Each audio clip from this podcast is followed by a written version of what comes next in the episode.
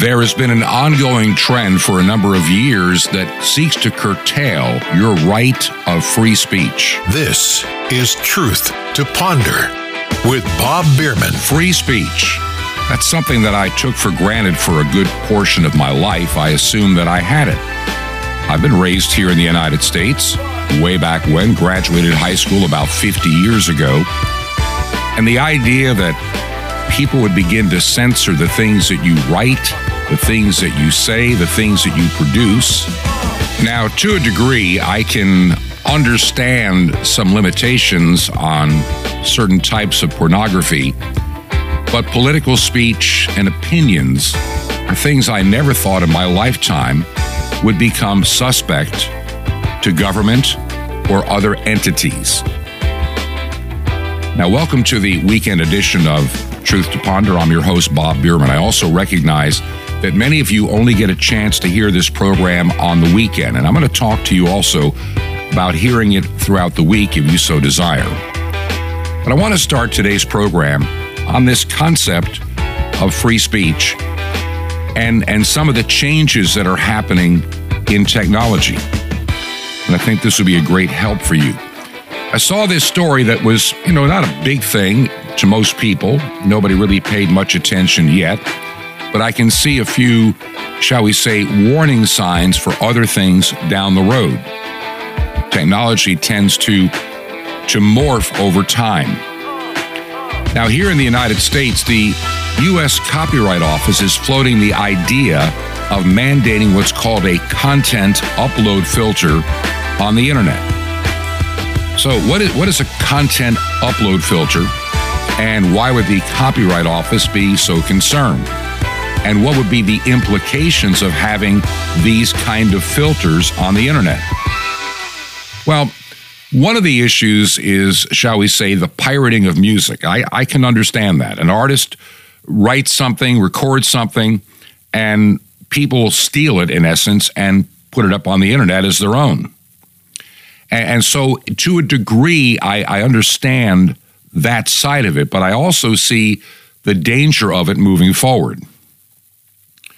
Now, the U.S. Copyright Office is inviting comments on whether to introduce a requirement applying to online services that would be under obligation to filter all communications by users accused of a copyright infringement. Now, this is something similar that's already happening in other parts of the world, like, like in the EU, for example. But it could have really massive implications for the future of how you find and consume content on the internet. Now, if this rule is somehow approved by the U.S. Copyright Office, it would find its way into a policy known as stay down. Let me say that again stay down. it's designed to, to force a, a service that has received a takedown notice on a copyright infringement to take additional steps to make sure that content doesn't resurface in the future. The communication filter would come into play as a way of ensuring this would encompass all communications of the accused infringer.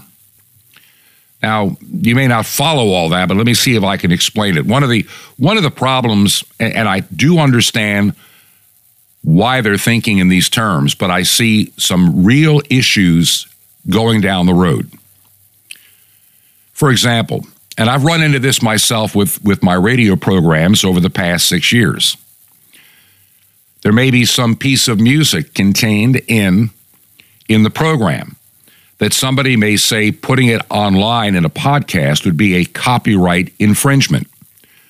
One of the things I'm very careful about is the production music that I use on this program has no royalties or copyright infringement issues. In other words, this music is cleared for virtually every kind of platform out there. So when I use some background music to come in and out of segments, I don't have to worry anymore about a copyright infringement on a piece of music. And then with radio stations, we have BMI, ASCAP, all these licensing companies. Radio stations have to pay a fee to play music to pay the artist. So I can understand the artist not wanting their music to be used by a third party and they get nothing for it. The workman is worth his wage. I get it. And so on the surface, I have no particular problem when somebody is willfully violating copyright law. I, I have no particular problem. But there is going to be a problem in the days and months and years ahead if something like this should be adopted as something we need to use in the United States and around the world. See, in order to implement such a strategy, just for example, you, you take a company like Google, a real giant, or Facebook, they pay like a hundred million dollars a year for those kind of filters just for YouTube alone. And and a small startup internet company or some new player to compete against a Twitter or Facebook, they're not that well funded. And it's going to be extremely difficult for them to deploy such measures. And so, what it really does in the long run, it limits the number of services and places you can go and load content. But you're saying, Bob, that's only like for music infringement or copyright infringement. Of course, that's what it would start as. All these things start with a good idea. The problem with the filtering technology is it can be used for other things over time. So let's say, for example, you have a, a new company. I see a lot of people are moving to a, a platform called GETTR, G E T T R, GETTR. And they think it's going to be a great alternative to Twitter. Well, they thought Parler would be a great alternative to Twitter last year and see how that worked out. Parler started with a wonderful idea. They're going to compete with this massive tech giant called Twitter. They're going to get people to sign up and get an account. But Parler made several huge mistakes from the very beginning that took them down. Number one, they were dependent upon Amazon servers to deliver content. In other words, their program lived on Amazon servers. And they wanted to use an app, primarily an app. You could log into the website, but there's such a huge amount of traffic on cell phones, they needed to have an app. So you could go right to Parler. Well, the folks at Apple and the folks at Google, you have Google Play for the Android phones, and you have the iStore or the uh, iTunes store for, for Apple or the Apple Store, they decided they didn't like Parler, so they they took those apps away from their their delivery source. And so people couldn't get the app anymore. Well, there's ways you could, but unless you're tech savvy, it was kind of complicated to install. And then Amazon decided they didn't like the content being on their server, so they gave them 48 hours to to get off their server or they'll be shut down. The end result was that Parler, virtually for all practical purposes, has just been demolished. GETTR, everybody says, Bob, you, gotta, you got to get on GETTR. And I'm thinking, why? Because GETTR is also, by the way, Chinese funded, if you didn't know. It is on Amazon servers and the app is in the Google Play Store and the iTunes or Apple Store. So anytime you run afoul of big tech, they're going to have the ability of taking that content or that entire platform down. Now there are a few there are a few platforms out there that are not dependent upon big tech. But I also see they're going to have some issues down the road. For example, Gab, G A B is a growing uh, company and they maintain their own servers, their own infrastructure. They're not dependent upon Google. They're not dependent upon uh, the Google Play Store. They're not dependent upon outside servers from Amazon or some other big tech company that can pull the plug anytime they don't like the content. But I wonder what the implication is going to be with the U.S. Copyright Office floating this idea of having a, con- load, a content upload filter. to, to make sure that there's nothing in that content that is infringing a copyright. Well, what other kind of content could they filter? I'm certain with algorithms and the ability now to analyze audio that in a very quick amount of time, something you post, even at a place like Gab, may be found to contain a copyright infringement. And then Gab is going to be notified they've got to do something about it. They got to take it down, take, you know, deplatform the individual. See, the big danger I'm seeing in the short run is that if something like this is implemented strictly on copyright violations, and believe me, there are a lot of them. Over the years, even even Facebook and others and YouTube have taken down my radio program because they will claim there's a piece of music that might be in violation. So they, they suppress the audio. You can't hear it.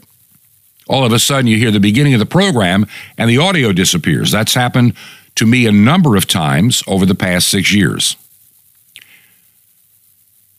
Lately, and I know that automatically for a long time, my program was being pushed out to YouTube. And I did that for years. I never thought much about it. And copyright violations on YouTube were rare. But see, YouTube is big enough. They can afford these hundreds of millions of dollars. They can do more than filtering. They can do more than just filtering a, a copyright violation. I've had programs that talked about topics like ivermectin, hydroxychloroquine, alternative strategies and, and ways of dealing with, with COVID 19. Well, YouTube didn't like those and they took them down. They just disappeared. They were just removed quietly. I never even knew till somebody said, you know, your program used to be every day on YouTube and now half of your programs have disappeared. That's one of the dangers of the technology. And the other thing is, only the large companies are going to be able to afford this. What's going to happen to a small time user who can't afford all this, this money to put in these required filters? How long before they're caught in this dragnet of all these shortcomings of having these filters? And some company like an upstart like GAB or others find themselves running afoul of this particular requirement. Now, when it comes to the tech giants that can afford these kind of filters, they're already using various filters, like I just said, for several years. They've been able to identify any potential, even if they're not real, copyright violation, but they're also able to, to analyze content. Just because you put something on the internet doesn't mean that those that own the platform don't know what you did. These these computer algorithms, these filters can go through your content and, and say, this is verboten. You can't say this. You can't do that. You can't do the other. In other words, they are going to tell you what you are allowed to say, what you're allowed to share, what you're allowed to even think. And by having something like this copyright infringement system in place, it's going to diminish and make it more difficult for anybody to compete with YouTube, with Twitter, with Facebook, or Meta, or any other thing coming down the pike. Because, see, these big companies can afford it, the small ones simply can't. And many, I believe, in time would be facing incredible amounts of fines and, and court cases and all kinds of other issues There's um, another reason not to introduce a lot of filters on the internet.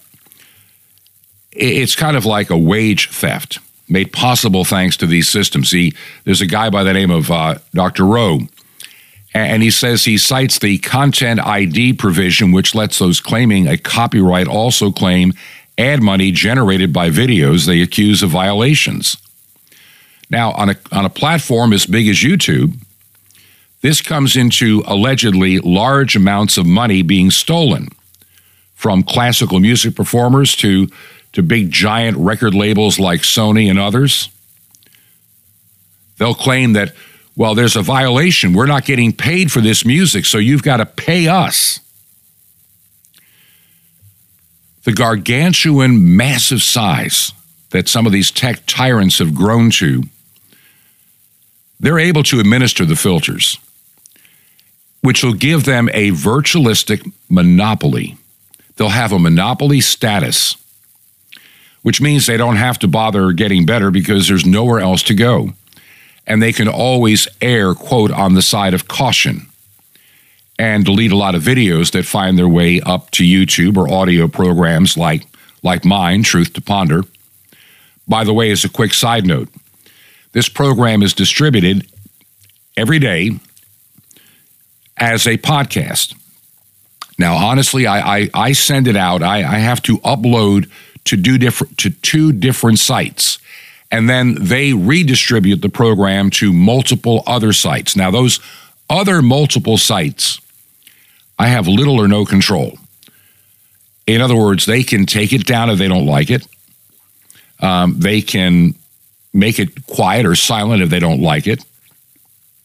That's one of the problems that I, I do run into.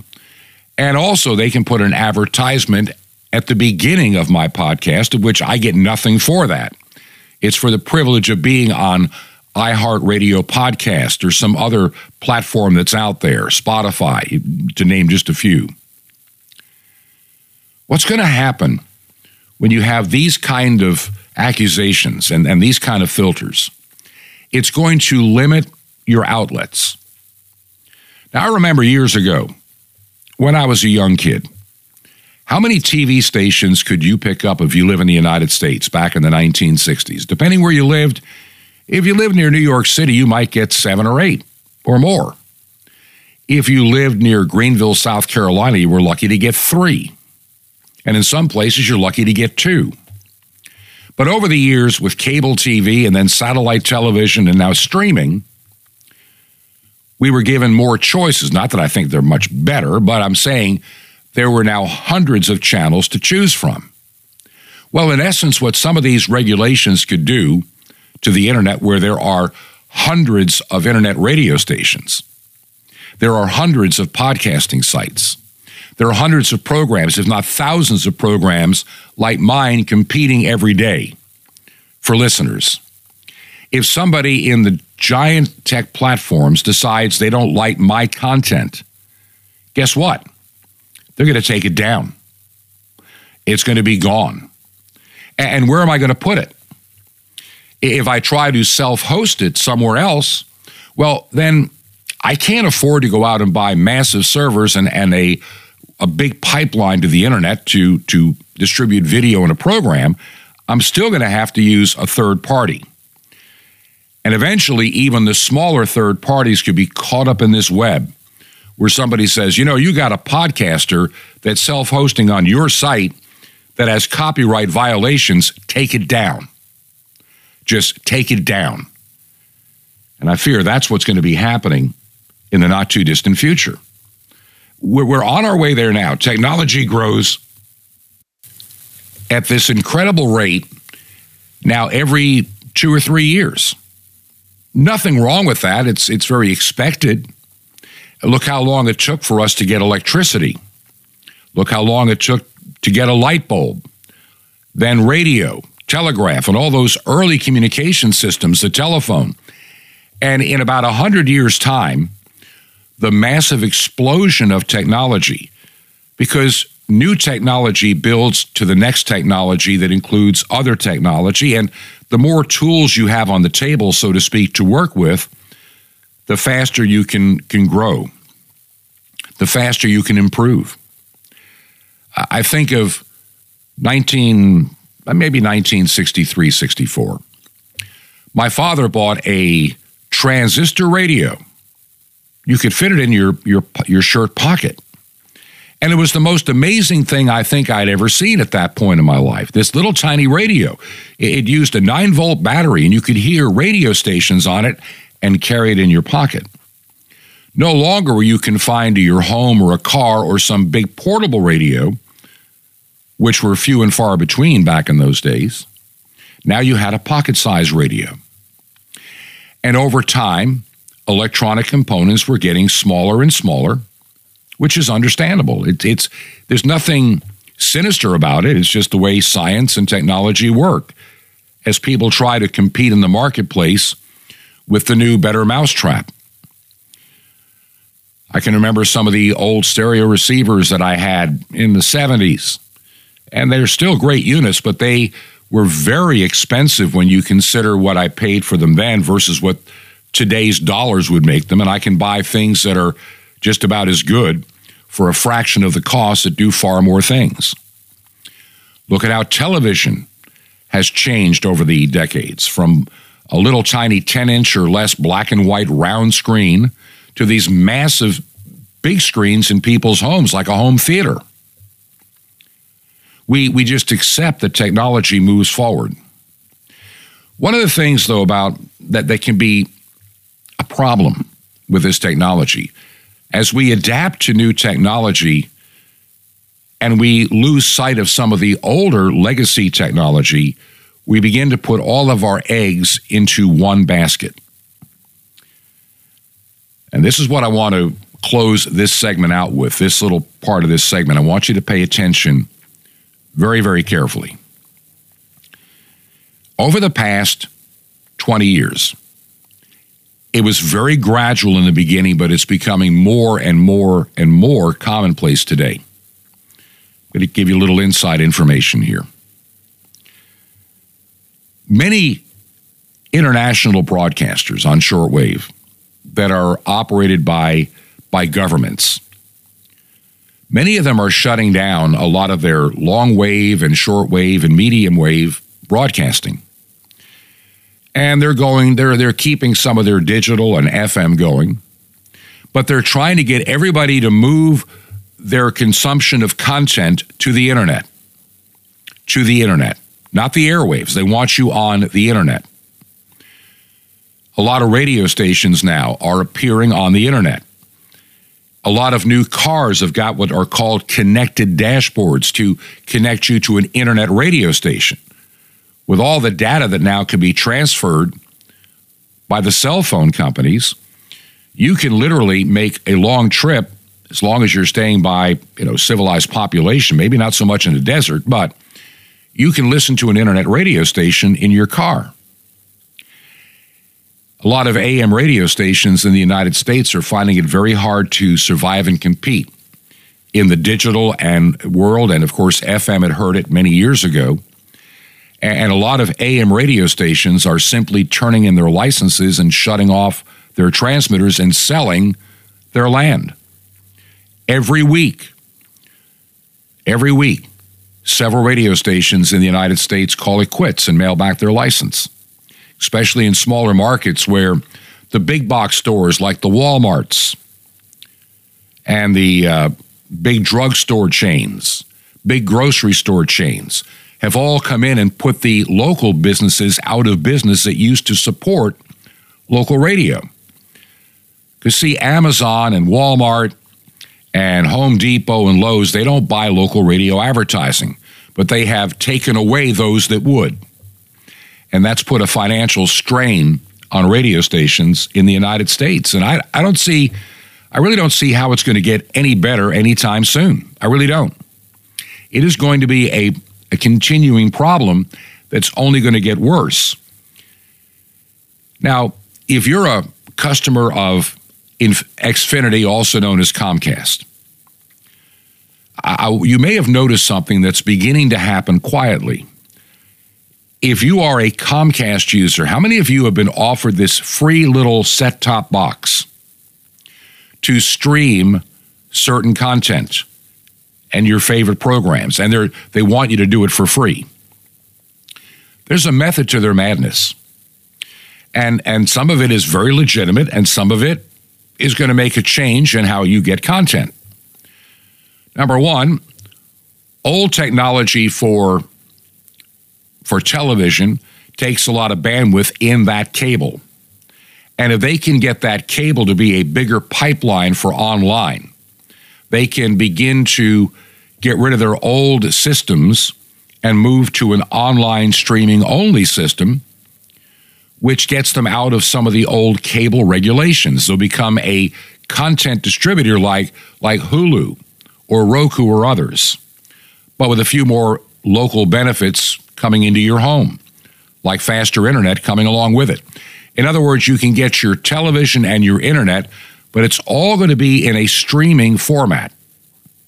And I see that day coming sooner than later as companies one by one are adapting that. Now, I have no particular problem with, with platforms like Roku. You can actually hear this radio program on Roku, on your TV set, every day. It is loaded there. Doesn't cost me anything, but it is there. The problem is, I don't want to make that my only distribution point. I don't want this program to be limited to a handful of podcast sites that could pull the plug on me tomorrow morning. One of my podcast sites is Designed for Christian Ministries. The other one I upload to is owned by Spotify. They don't charge me. Now, the Christian group does. I do pay uh, that organization, uh, Podpoint, uh, so I can have a reliable internet platform in case in case the folks at Spotify decide they don't like my content anymore and deplatform me. At least I'm still out there, and I'm already having to start thinking about how am I going to plan for the future when the choices become limited and much of our communications is pushed to the internet. What is your backup plan? With a lot of local radio stations needing revenue, I'm sure there may be outlets there, but I can't afford to to buy airtime on on 30, 40, 50 or 100 or or so small radio stations in small towns. I, it's, it's simply not feasible for a ministry as small as this one to do that. I need to cover a lot of real estate, to be quite blunt, and I have to do it efficiently. That's why I've continued, and I still am a firm believer in using international shortwave. International shortwave radio. I know that only a very small percentage of the United States population even owns a viable and usable shortwave radio. And I know only a small percent of the American people have ever even heard of what shortwave radio actually is. Our parents and grandparents, if you're my age, knew what it was because their early radios that they had in their homes had the medium band and also the shortwave bands, and in Europe and other places, even the longwave bands. But over time, shortwave disappeared off the radios as FM came along. Longwave is primarily used for in Europe, and, and even that is going offline at a rapid pace. The amount of money it costs to operate one is just just alarming. So the options get limited. And those that were born, let's say, after 1990 or after the year 2000, they are so computer and internet centric that they don't even understand free over the air television. They, they still don't comprehend radio, and they're getting most of their content off a cell phone. Now, let me add one more thought here before we take a break, and I'm going to really pick up on this on the other side as we talk about the future of how we're going to stay connected in a world where they they're, they're trying to control our connections. We've seen in the last two years how the tech tyrants that used to allow you to have an opinion about the coronavirus, now they set the opinion, you abide by it, or you get your content suppressed, or you get a suspension, or you get deplatformed when the world is putting all their eggs into the internet basket, and of course, I'm going to keep using it as long as I can, but I have to have a plan B. What is your plan B? Preparing this program every day takes a pretty good amount of time. Some days are not easy, some days it is. And I'm glad and I'm thankful for the opportunity that I have to for you to be able to hear this program, Truth to Ponder. Sometimes when I produce a program, I wonder if it's any good. Will anybody care or listen? And some programs I think are great, I never hear any response. And then ones like this where I just feel like I'm inadequate today. You're, you you come through and you tell me that it made sense to you. And I hope that it does. I really want to spend the next segment getting into the weeds, so to speak, to understand how you are being manipulated, how the filtering of information down to a handful of sources will cause mass formation. We've talked about on the program. A lot of people are now hearing that term for the first time. We talked about it months ago. This kind of propaganda where the people are now set in their ways. They, they, they are convinced they know what is right and they just parrot what they're told. That's why we do this program every day. I'm very careful about the information I share. If I don't feel comfortable with a story, that it may not be fully true, or it may have been sensationalized, I, I tend just to leave it alone until I know that I'm sharing with you true content. And that's what I promise and pledge to do as long as God enables me to have this platform. Right now, we really need to look at our shortwave and ways to increase it. I'm working on a project with shortwave airtime. It's it's reasonable, but it's still expensive. I can't afford it personally. If you can help pay that bill, I'd appreciate it. You can make a check payable to Ancient Word Radio, Ancient Word Radio, and mail it to Truth to Ponder, 5753, Highway 85 North. That's 5753 Highway 85 North. Number 3248. That's number 3248. We are in Crestview, Crestview, Florida, 32536. That's 32536. And by the way, our website address is truth, the number two ponder.com. Truth, the number two ponder.com. You can find out more about the program and even ways in which you can support it from the website. This is Truth to Ponder with Bob Bierman. Visions all around you. Shalom Alechem. This is the nice Jewish boy, Jonathan Cahn, your Jewish connection, bringing you the riches of your Jewish roots in Jesus. Now get your pen out as fast as you can so you don't miss out on receiving a special free gift you're going to get and love in a moment. Now people say, oh, if only I saw a vision, I'd believe, or I wish I saw visions like Isaiah saw, or Jeremiah, or Ezekiel, or Moses, the visions they would see, or if I just heard the voice of God. And well, I have news for you. You are seeing visions all the time. They're filled with color. You see, everything you see is a vision. It's part of creation. You see, the point is creation is a miracle. It's supernatural. It shouldn't exist, but it does. It, it came from nothing. So everything that exists exists by the mouth of God. The flowers, the grass, the building, the faces, your room, all of it comes from the creation of God. It's a miracle. It's supernatural. And you're hearing voices all the time, supernatural. You're hearing music. You're hearing the singing of birds or the wind or people talking to you. That shouldn't exist. That came from nothing, from God. You see, it's supernatural. The voice of God, He's speaking to you all the time from the Bible, from those who know Him and know His voice. You see, there's a book in the Bible, the book of Esther, and you read Esther and you see no mention of God. And yet the fact is no other book shows the incredible moving of God, his hand in every single event, every action, every thought. You see, in this life, sometimes you wonder, where are you, God? Sometimes this life seems like the book of Esther, but you know what? He's all around you. His love is written on every cloud. His faithfulness is on every sunrise. Rejoice, my friend. God is there. He's with you and all around you and as near to you as your next breath. Want more? Well, ask for the book of the unmentioned God. Now, what if I offered you a million dollars? Well, I want to offer you something better than a million dollars, something that'll help give you a strong and victorious life. A free subscription to Sapphire's vitamins for your spirit and the incredible Mystery of the Temple Doors, all free. You'll love it. How do you get it? Easy.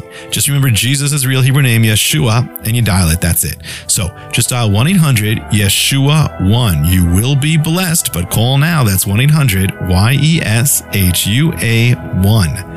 Now, the harvest is great the laborers are few. I invite you to join me in being a fellow laborer and co-minister in the end time harvest. You don't need a plow, just an open heart and a pen.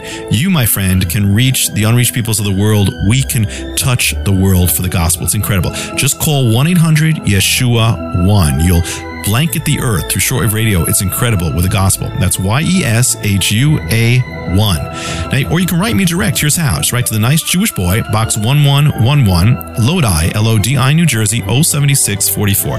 That's 1111, Lodi, New Jersey, 07644. Till next time, rejoice, my friend. God is with you in Messiah ben Elohim, the Son of God. This is Truth to Ponder with Bob Bierman. When I was a much younger person, I never really kept a diary of, of, the things that I did or make notes of special occasions in my life. We just, back then, we just kind of went through life, as most people did in high school 50 years ago.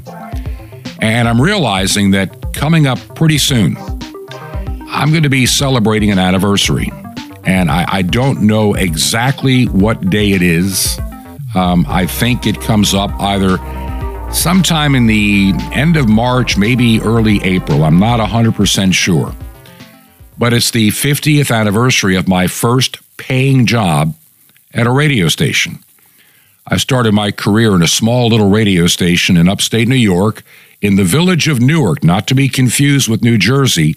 This is a small town about 13 miles south of Lake Ontario, not far from Rochester, kind of between Rochester and Syracuse, closer to Rochester, and just north of the uh, Finger Lakes in the western part of New York State. And there I, I began a career in radio. And I didn't know if I'd be any good. I didn't know if I'd be able to stay with it, but I wanted to. The door opened, and I look back now over the years and the kind of work that I just kind of, how do I put it?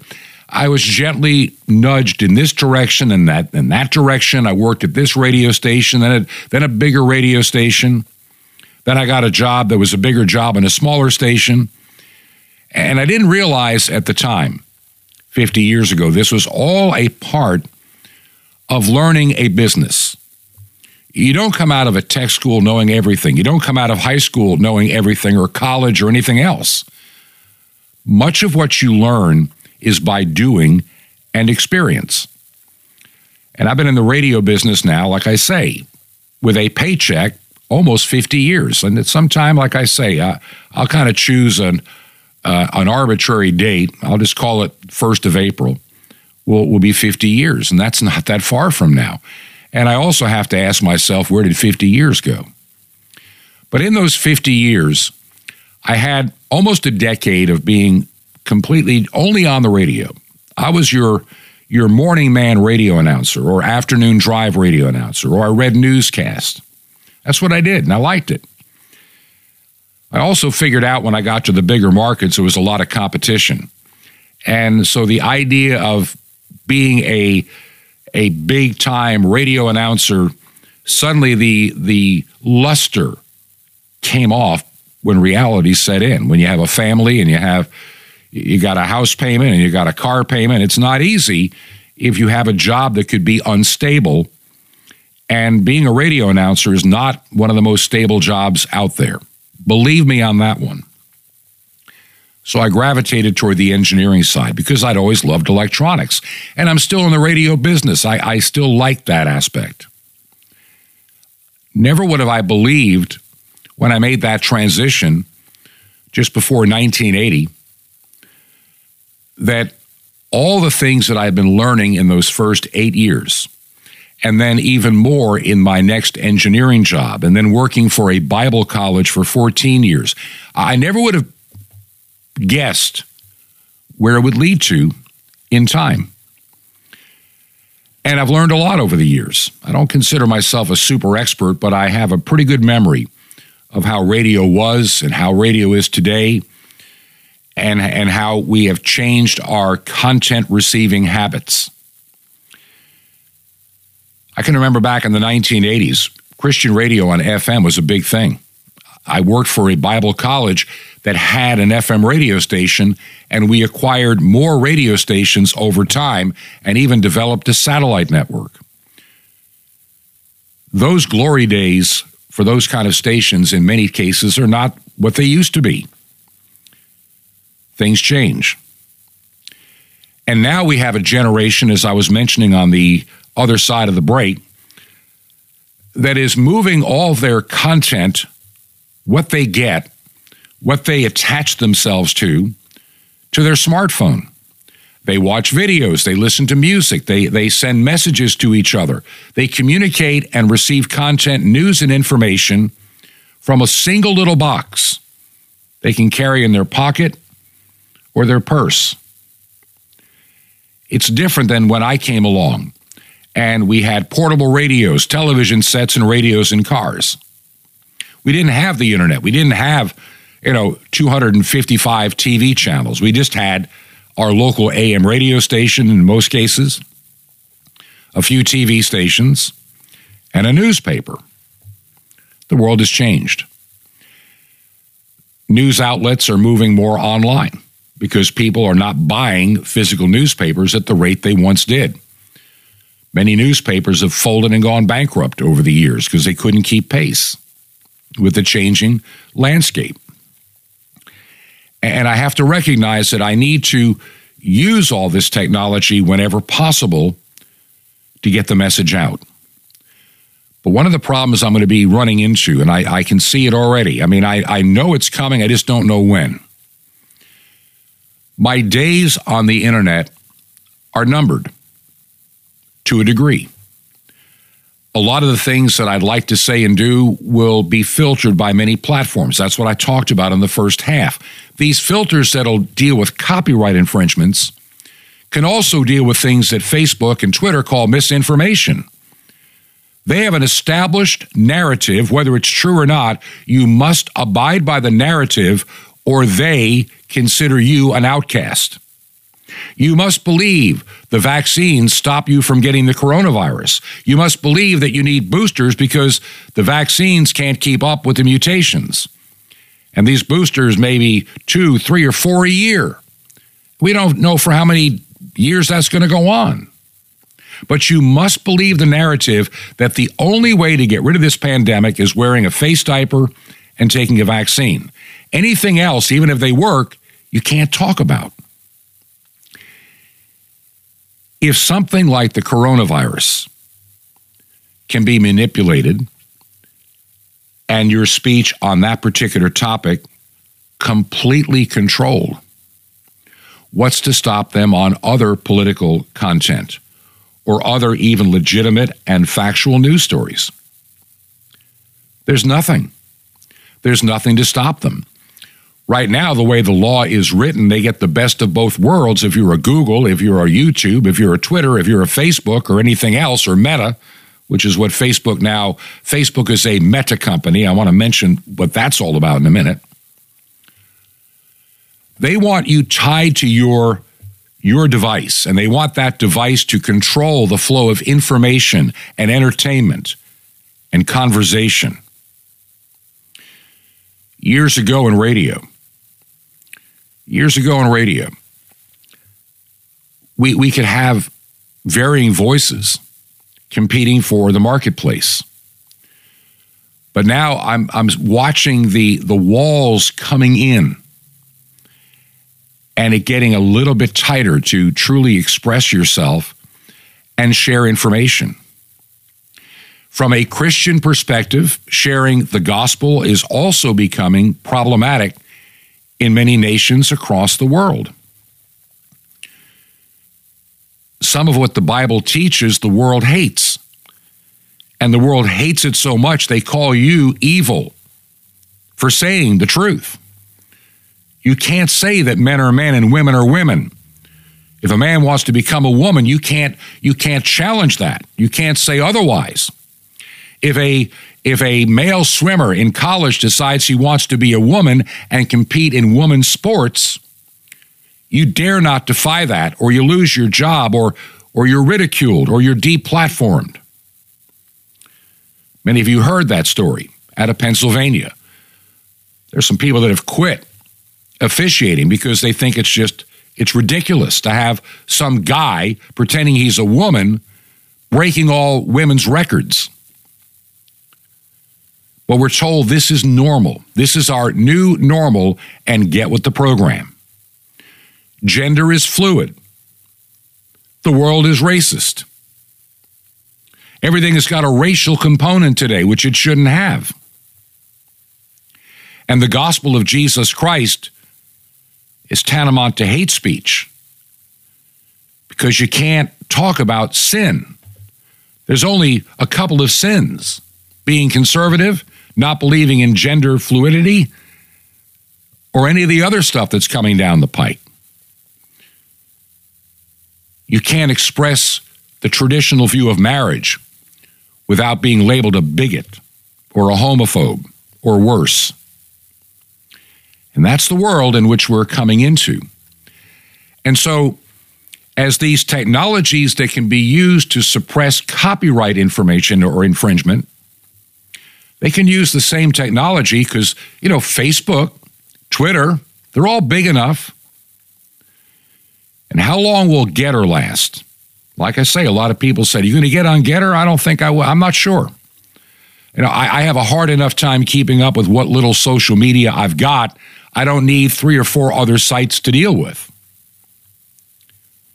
I try to keep up with GAB, but time has been an issue.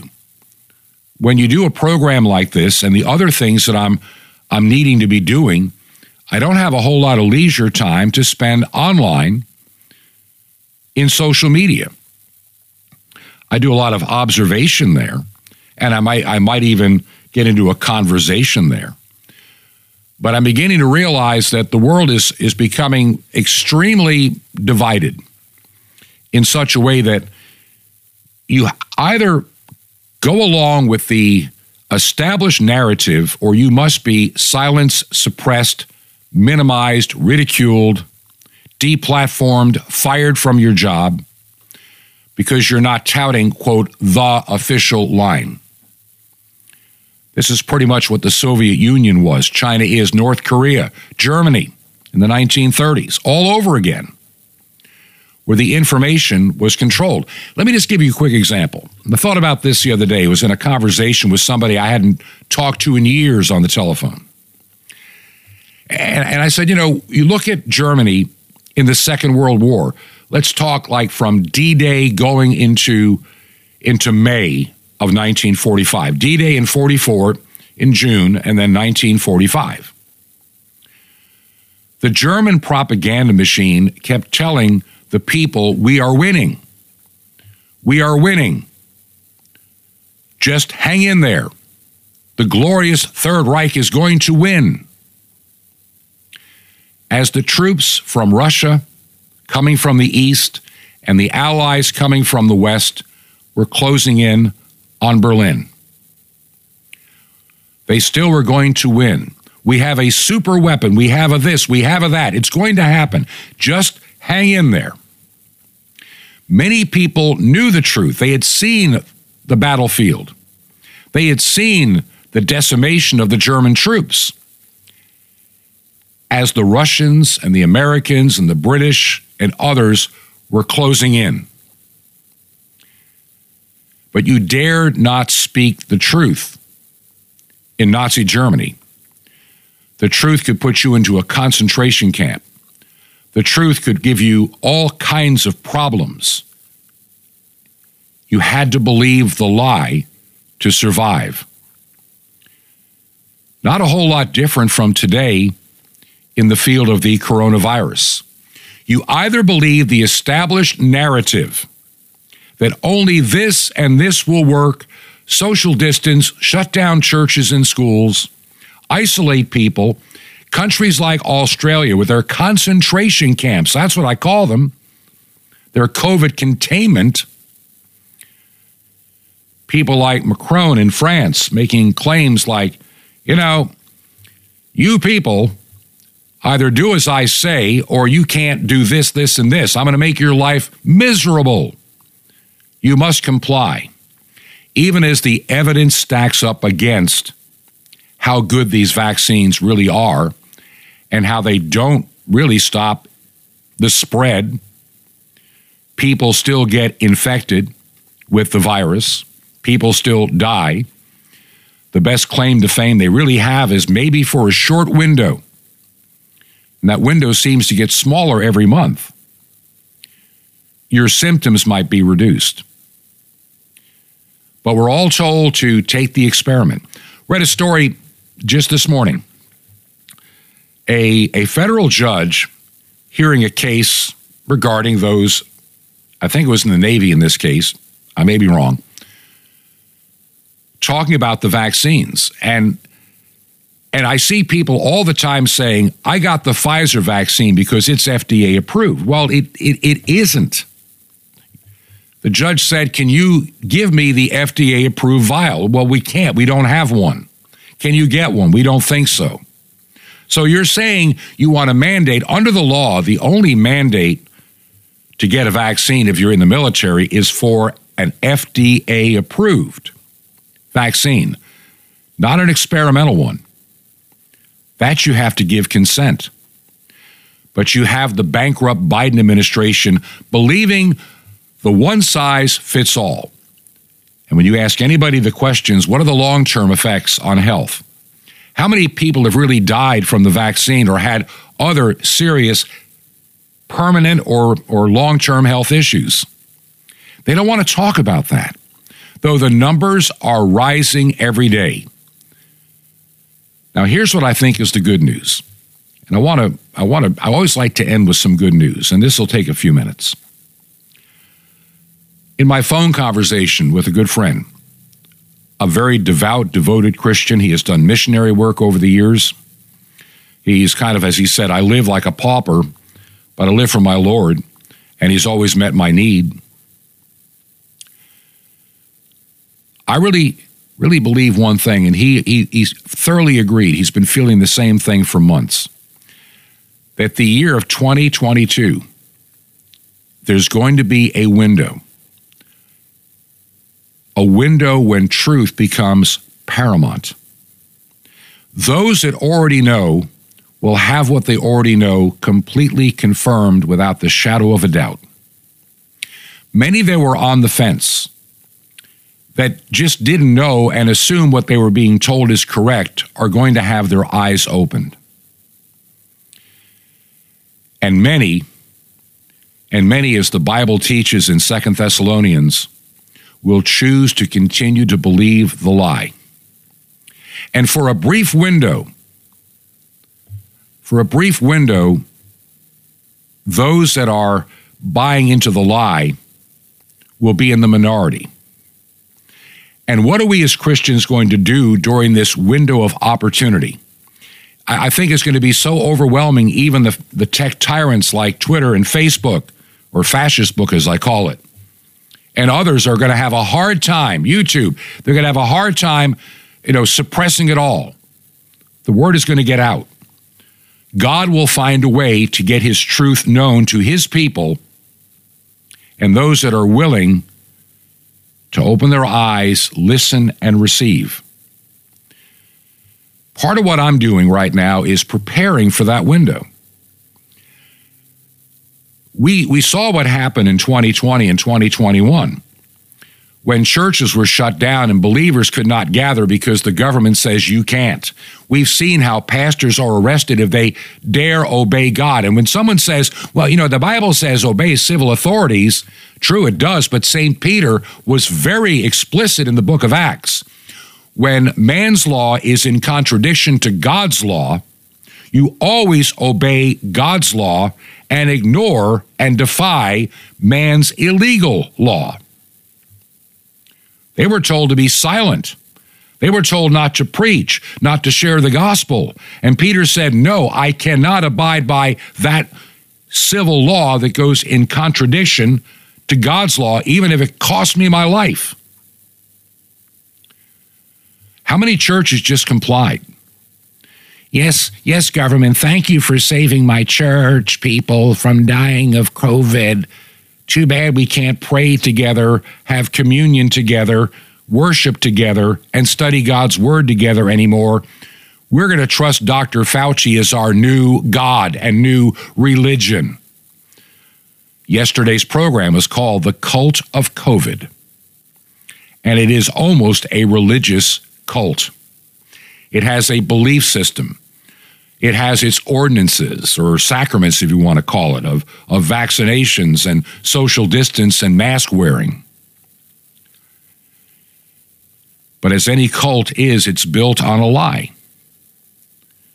Many will choose to believe the lie forever and ever and ever, and they will be deluded and be given over to their own delusion to believe the lie, and they'll never see the truth again. One more listener I talked to a couple of weeks ago in an email conversation. I've had several people indicate that they are new to shortwave.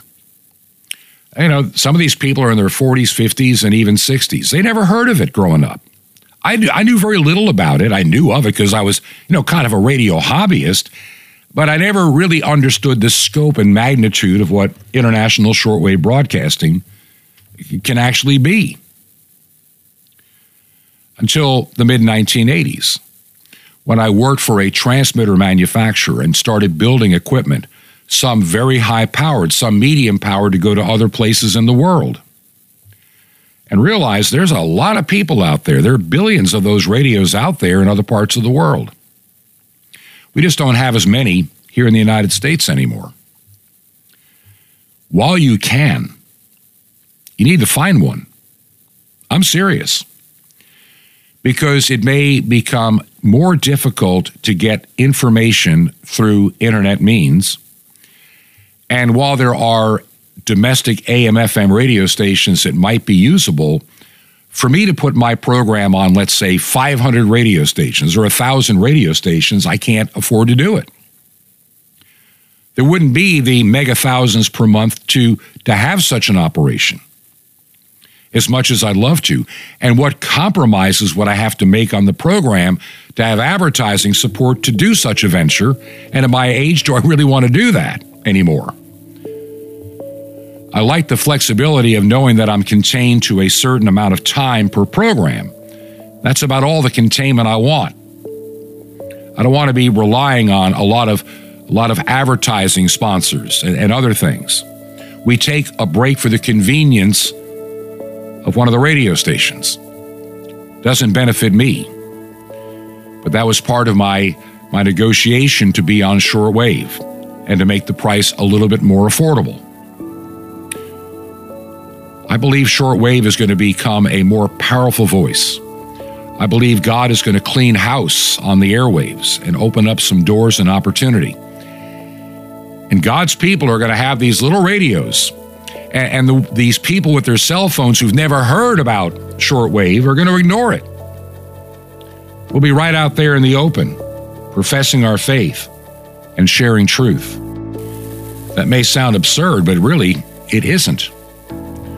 I think the year of 2022 is going to open up a door, not just for my ministry. I mean, my, my little ministry, my little quiet voice out there on shortwave and the internet, and just a couple of little radio stations that were kind enough to air the program. This is going to be a, an exciting year. And I, I want you to pray to take advantage of every opportunity that God will give you and not to miss it. Keep me in your prayers as I'm working on this project to increase that outreach. A lot is happening. If you can help us buy the airtime and keep this all moving forward, consider making a check payable to Ancient Word Radio. Mail it to Truth to Ponder, 5753, Highway 85 North, number 3248. That's 5753, Highway 85 North, number 3248 and that is in Crestview, Florida. And the zip code there is 32536. Once again, check payable to Ancient Word Radio, 5753 Highway 85 North, number 3248, Crestview, Florida, 32536.